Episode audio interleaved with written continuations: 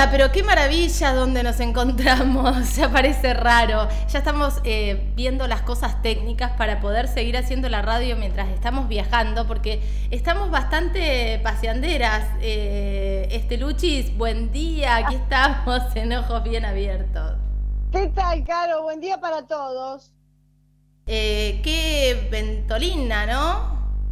Sí, se está, eh, se está cumpliendo lo que ha este, pronosticado el Servicio Meteorológico Nacional. Y te vas a reír lo que te voy a decir, porque hace un rato este, pude hablar con Fernando Fraceto. y estaba confirmando, Fernando, esta, digamos, tormenta importante que podría darse para esta noche y también mañana mañana con un acompañada la tormenta, la lluvia por este, un descenso de temperatura. Dijo, habrá como una especie de calecita de viento de todas las direcciones, pero mañana va a venir del Pacífico, aparentemente para toda esta zona, es decir, que va a venir con un descenso importante de temperatura. Eh, el servicio meteorológico también lo está anunciando, bien que dice que para hoy se estima una máxima en los 34 grados. Ayer también la estimación fue esa, 35, 36, que se cumplió con una cantidad de gente disfrutando no solo de la costa del río, sino también del balneario El Cóndor. Muchísima gente, por suerte, aprovecharon, estaban en lo cierto, porque este, en definitiva hoy también es probable aunque el vientito ya se está poniendo un poquito fresquito. Pero bueno, la temperatura va a ser muy agradable, pero después se viene la tormenta, tormenta eléctrica, está hablando el servicio meteorológico. A partir de esta noche, ¿verdad, Estela? Exactamente, a partir de esta noche. Bueno, bueno, a prepararse para la tormenta eléctrica, no vamos a tener que regar, las que estamos con el pasto que está pidiendo agua, eh, pero estar alertas, ¿no? Porque la eh, tormenta eléctrica y hay bastante viento, este viento esperemos que que afloje un poco. Sí, sí, pero me parece que se va a mantener y, lo que está anunciando creo yo que es este, la posibilidad de más nubosidad y finalmente tormenta. Veremos qué es lo que pasa, ¿no? Pero lo que sí, descenso de la temperatura, parece que la semana próxima pinta mejor. Esta primavera que se está despidiendo con inestabilidad en realidad. Totalmente, y hablando de inestabilidad, Estela, eh, el COVID nos sigue teniendo ahí en, vilo, ¿qué va a pasar? Por un lado, la Feria Internacional de Turismo y toda la expectativa puesta en, que sea un gran verano, eh, y por el otro lado, algunos miedos, ¿no? Y sí, porque lo cierto es que la pandemia no se fue, creo que no se piensa ir, con esta mutación de las variantes, este, que están llegando rápidamente. Uno mira como un espejo lo que sucede en Europa, por ejemplo. Pero este, teníamos antes, bueno, eh, está sucediendo tal cosa, nos va a pasar, nos pasaba, pero después de mucho tiempo. Ahora es como que pasa en Europa y, y, rápidamente llega en avión, es cierto, ¿no? Lo que se decía en un principio, el virus viaja en avión y es así. Fíjate cómo llegó esta variante Omicron este, esta semana a San Luis con, un, con una persona que estuvo en Sudáfrica, que cumplió el aislamiento, llegó asintomático, eh, igual cumplió el aislamiento, es de San Luis, este, se mantuvo comunicado con las personas que había, con las que se había reunido en Sudáfrica, y estas personas empezaron eh, con algunos síntomas y le dieron este, positivo al COVID y a esta variante Omicron, y lo mismo con, con este señor que se mantuvo este, con toda la reglamentación de, aislarse y demás, no tuvo síntomas, pero apenas se le comunicó desde Sudáfrica que habían dado positivos y que eh, habían contraído esta, esta nueva variante, esta nueva cepa, eh, se hizo nuevamente en San Luis y dio positivo. Eh, de todas maneras, qué sé yo, eh, no se sabe qué pasa con Omicron. Ayer escuchaba y leía que el problema es la transmisibilidad, parece que es más rápida, y fíjate vos, este, este señor, los síntomas se le manifestaron varios días después. Así que, bueno, no sé, hay que tener cuidado, hay que seguir cuidándose. Ayer, por ejemplo, el gobernador de la provincia de Buenos Aires, Axel Kisilov, anunció que a partir del 21 de diciembre en la provincia eh, se va a implementar un pase sanitario para los mayores de 13 años que deberán presentar el certificado que acredite haber recibido las dos dosis de la vacuna contra el coronavirus para asistir a eventos masivos y actividades culturales, religiosas y recreativas. También habrá que mostrar este certificado para realizar trámites en ámbitos públicos, trámites que me parece que están generalizados o por lo menos que se van a generalizar. Es una forma, interpreto yo, de cuidarnos un poco más, de estar un poco más protegidos con las vacunas si tenemos que, presenciar y este, vivir nuevos brotes, ¿no? Como los que se están viviendo, porque si bien no son muchos hasta el momento, eh, eh, va variando. Eh, todos los días leemos los partes tanto de salud de la provincia de Río Negro como los partes del municipio de Patagones y están aumentando, aumentan, vuelven a bajar, pero no desaparecen, no estamos en cero con los contagios, ni en Patagones, ni en Viedma, ni en toda la provincia de, de Río Negro, ni de Buenos Aires. Así es que hay que tener muchísimo cuidado y seguir con las recomendaciones. Totalmente. Estelita, pasaron varios días que no estuvimos aquí al aire y también pasaron un montón de cosas a nivel judicial. ¿Qué podemos contar? Bueno, ¿sabes que hay una resolución que me llamó mucho la atención? Eh, voy a ser muy breve en contarte, pero hay una resolución judicial que ordena a la policía de, de Río Negro que otorgue una licencia de seis meses para una mamá no gestante que cumple funciones en esta institución. Esta mujer está en pareja con otra que es comerciante, es decir, es una trabajadora independiente, quien a través de un tratamiento de reproducción asistida fue la gestante. Pero también es mamá esta mujer policía, a quien le habían dado solamente 15 días. En el marco de la ley, la justicia le ha ordenado a la policía que le otorgue seis meses de licencia. La verdad... Estelita, ¿esto fue una decisión judicial o fue una decisión eh, que tiene que ver con el Ministerio de Seguridad y Justicia? No, no, judicial. Perfecto, porque he, habla, he, he leído varias noticias donde dice la policía le otorgó, claro, a través de un fallo judicial. Claro, en este caso la justicia es la que le ordena a la policía que otorgue a esta mujer, que no ha sido la gestante, pero es, es, una de las mamás, eh, eh, otorgarle seis meses de licencia eh, por, por, la maternidad. Es lo que marca la ley. La, la, la policía lo que le estaba otorgando a esta mujer que trabaja en la institución eran 15 días. La justicia ordena que se cumpla la ley en el marco de los seis meses. es una gran noticia, es una, es una noticia con perspectiva de género y también con, lo que venimos hablando siempre, ¿no? Que eh, la persona gestante es la que tiene la licencia, pero muchas veces sea, sea alguien que paterne o materne como pareja, digo, que sea parte de esta maternidad o paternidad, como, como lo podemos decir, que también acompañe, contenga y esté y tenga todo ese tiempo, porque son, son situaciones de mucha soledad también cuando tenés una licencia por maternidad, cuando sos la persona que gestaste, pero estás sola. ¿no? Exacto, exactamente. Súper interesante y además en una fuerza que siempre lo decimos, donde es muy difícil de construir ciertas cosas, ¿no? Es un gran avance.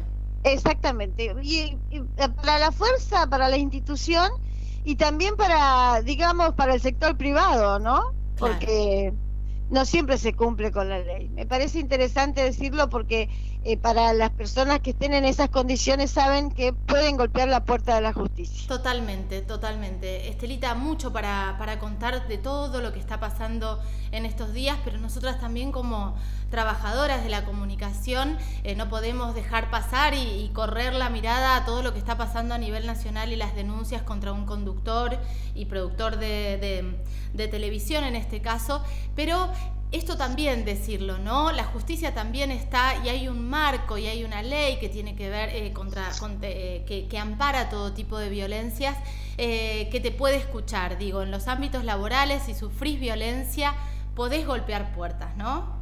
Y por suerte se lo está haciendo, porque a veces claramente uno necesita el trabajo y lo que hace es callar y aguantar el maltrato indebido, absolutamente indebido, no hay necesidad de maltratar y por suerte se está denunciando. Estás hablando de Antonio Laje. Estoy hablando de lo de Antonio Laje, eh, varias denuncias, eh, muchas se recibieron por privado a diferentes organizaciones, otras se hicieron públicas, pero la verdad es que me parece importantísimo esto, ponerlo sobre la mesa y detrás de Antonio Laje o detrás de un conductor eh, maltratador, violento, también hay una estructura que lo sostiene, que mira para otro lado y muchas veces esas estructuras también están conformadas por mujeres que son maltratadoras y violentas. No estamos hablando solamente de que los hombres con poder maltratan, muchas veces las mujeres con poder maltratan, destratan y ejercen violencia. Bueno, también, por supuesto, tenemos que denunciar.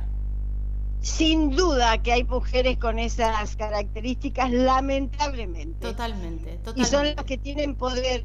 Eh, yo digo, qué, qué cosa increíble, ¿no? El poder es una circunstancia en la vida.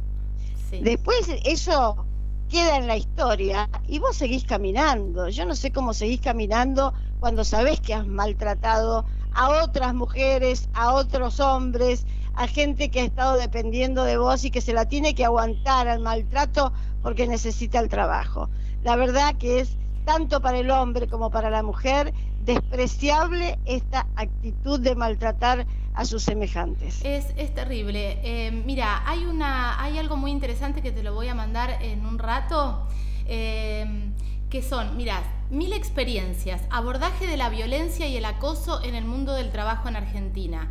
Es un documento donde se relevan experiencias desarrolladas por los actores del mundo del trabajo en Argentina, donde se suman las universidades y las organizaciones de la sociedad civil destinadas a la prevención, el abordaje y la erradicación de la violencia y el acoso en el mundo del trabajo. Con el foco puesto, te lo estoy leyendo así como la presentación, pero te lo voy a reenviar.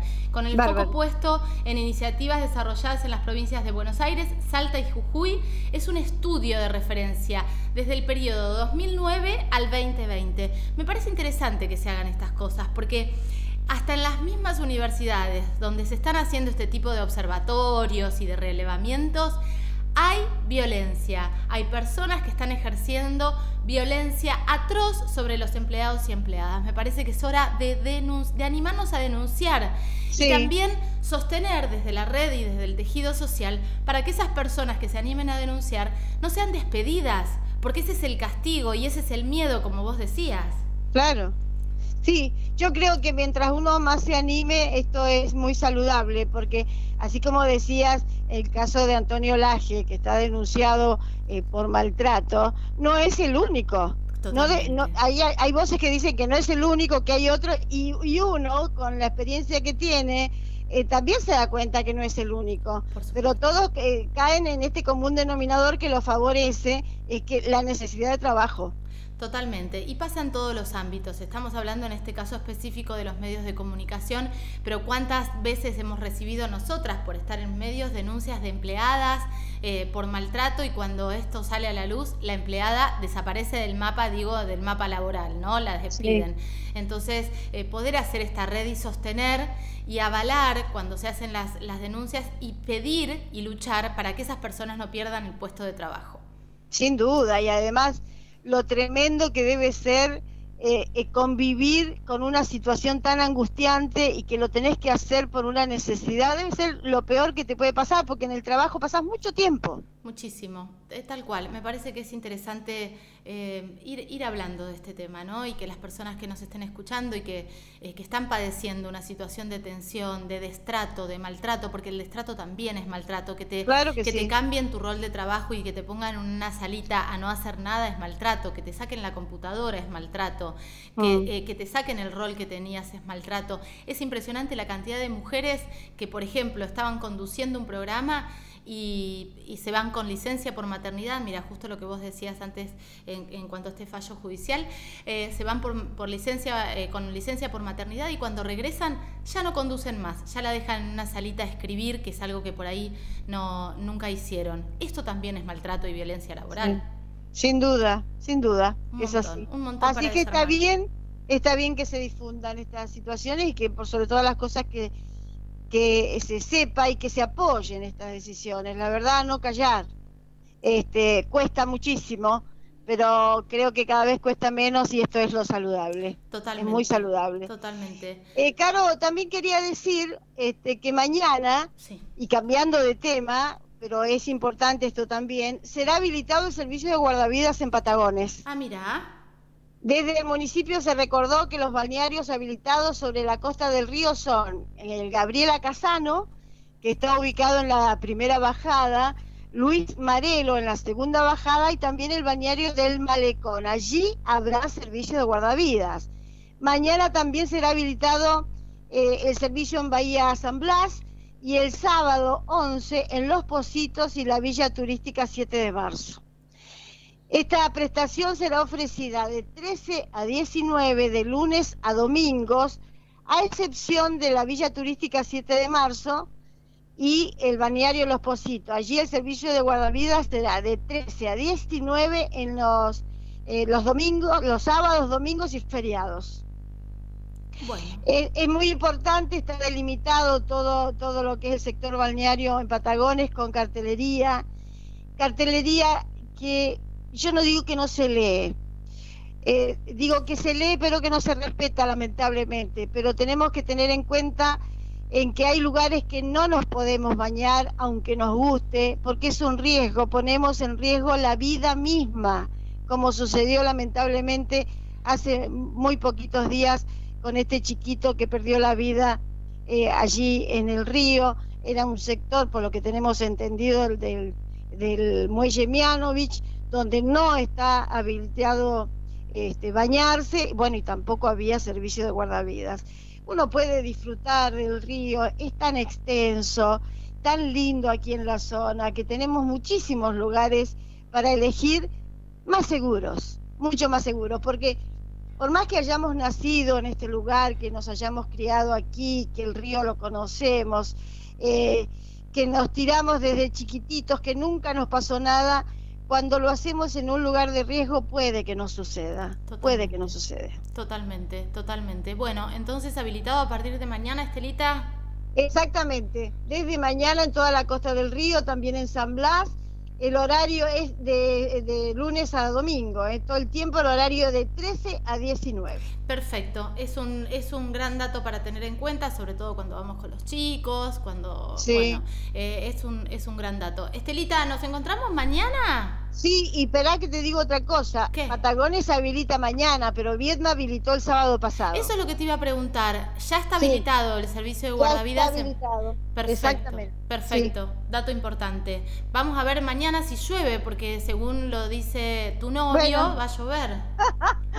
sí, vamos a ver qué pasa. mañana, mañana lo decimos. te mando un beso grande. Hasta mañana. Gracias. Saludos a todos. Eh, Estela Jorquera pasaba por aquí, como todas las mañanas, en ojos bien abiertos. Estamos contentas porque estamos armando ahí la parte técnica para, para poder salir más allá de los viajes y poder estar todas las mañanas en www.unicacontenidos.tv en la 96.1. Repetimos en la 95.9 en FM El Rayo. Bueno, vamos a retomar por ahora con algunas intermitencias, pero a partir de enero vamos a estar a full eh, todos los días aquí en Única Contenidos. Ponemos un poquito de música y enseguida volvemos.